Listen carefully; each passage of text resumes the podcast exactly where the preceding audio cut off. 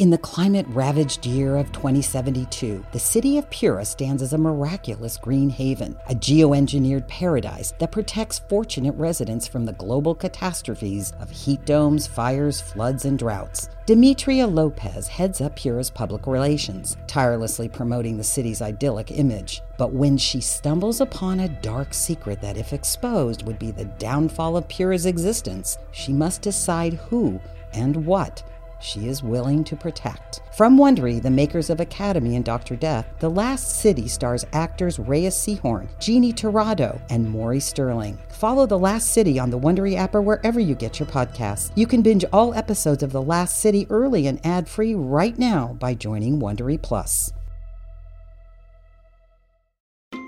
Birds of Empire is presented by HelloFresh. Use code BIRDSFREE for free breakfast for life at hellofresh.com slash birdsfree. One breakfast item per box while subscription is active. Hello, listeners. Be advised that this show is an immersive audio experience. It may seem like sounds are coming from the sides or behind you. Listener discretion is advised, as this content is intended for adult audiences only. Q Code presents Birds of Empire Season 2, created by Jason Lew. The Dead Lakes. Yasada gave his body to the soft yield of the plains, back spreading in every direction beneath the smug sliver of a moon. A menacing night sky swallowing the edges of his worry. White Fang at night reminded him of a feeling that had no name. A sensation of surging quiet that wished to remain hidden. His mouth was moving in prayer to the great blood wolf, asking her to look over his people as they set out upon the hunt. With so little meat of late, he felt diminished in his sacred duties as a master of the feed. To nourish his people was the great honor of his life, one he rose to with purpose and care. The burns on his fingers a daily reminder of his calling. It's true he only felt whole when standing in the thick smoke of charring meat.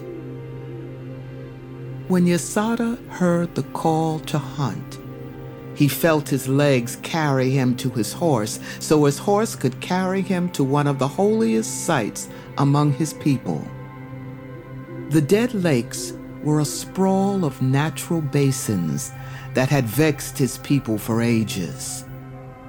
While nothing from frog to fish could live within its waters, they played a sacred part in the daily life of the wolves. The waters were so still, they looked almost frozen in time.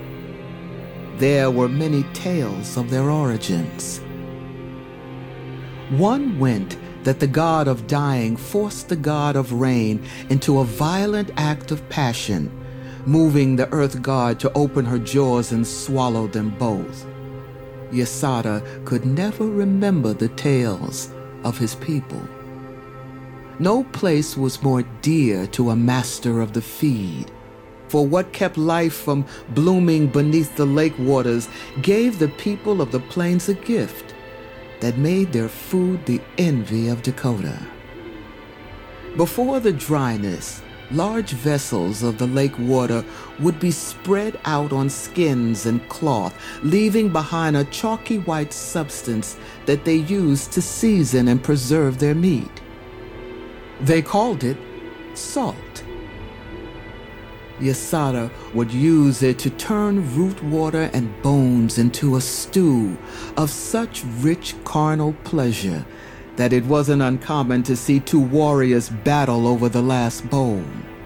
Now that the rain stayed away, Yasada and the others had to scrape and sift for the precious crystal, but it still provided. Now, on this night, his mind would not be quiet, for he knew if the pack returned flush with fresh meat, dragging their kills, whooping in victory, he knew if they came with the dawn at their backs, heroes of the hunt, If the god smiled upon his people, Yasada knew he would be called to the greatest task of his life to feed the queen at the feast that follows. The old master of feed was ailing, and some said had lost his keen sense of smell that was required of those dealing in taste and flavor. Kind soul that he was, he recognized it was his time and told the queen that Yasada should take his place. The feast that follows was a raucous affair said to have drawn its name not simply from being a feast that follows the hunt, but rather from an old folk tale about the very first hunt by the people of the plains. Where the story went that the god of the hunt had to outrun the god of hunger in a race to the death. When she lost, the god of hunger swore she would curse the god of the hunt by changing into a great feast that would follow just behind her, but forever be out of her reach.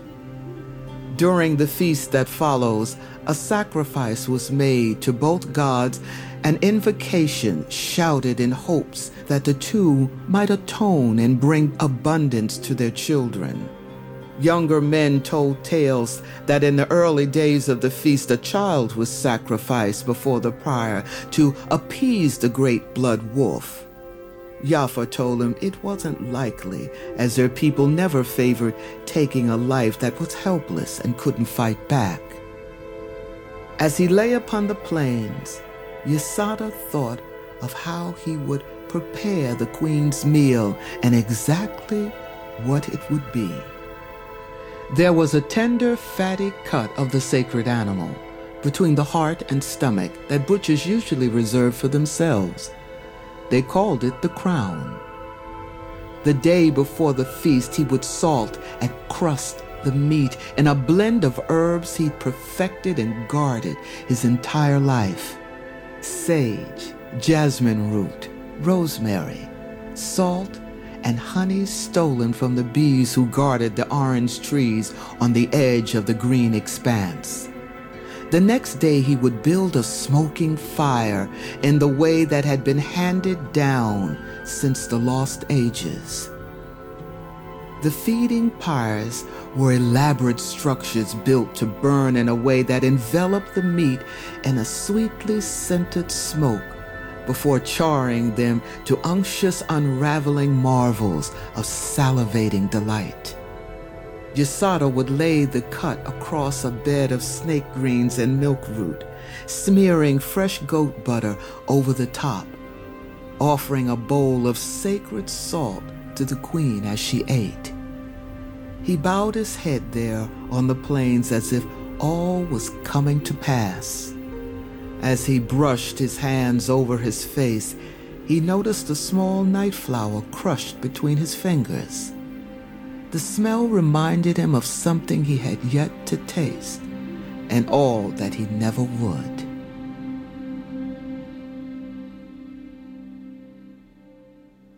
Birds of Empire stars Gwendolyn Briley Strand as the Keeper.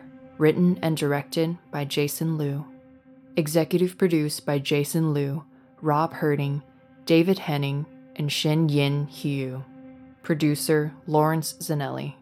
Co producer Nick Shanks. Edited and mixed by Will Tendy.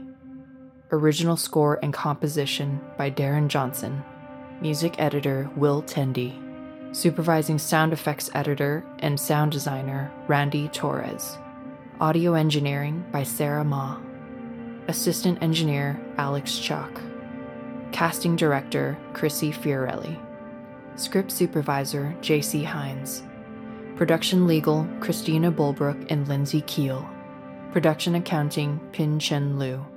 This podcast was recorded under a SAG AFTRA collective bargaining agreement. Birds of Empire is a Q Code production. Sound recording copyright 2023 by Q Code Media Inc. Birds of Empire is presented by HelloFresh. Use code BIRDSFREE for free breakfast for life at HelloFresh.com slash birdsfree. One breakfast item per box while subscription is active. Hi, just checking in and seeing if you might want to step away from the noise of the world for just a moment and connect back to you. If so, join me on my podcast, Letting It Settle with Michael Gallion, where we'll explore mindfulness, self love, and personal growth as I share practical insights and tools to hopefully help inspire you to start to take charge of your mental and emotional well being. Search for Letting It Settle with Michael Gallion on Spotify, Apple Podcasts, or wherever you're listening now. Everyone needs a break from the real world. That's why we played games as kids, and that's why we should play games as adults. I'm Troy Lavallee. And I'm Joe O'Brien. And back in 2015, we started a podcast called the Glass Cannon Podcast, a show made up of comedians and actors playing a fantasy role playing game. And now is the perfect time to start listening because we just started a brand new story. It's basically Lord of the Rings meets Game of Thrones meets X Files. Search for the Glass Cannon Podcast on your podcast app of choice. Hey, life is hard, so come play pretend with us.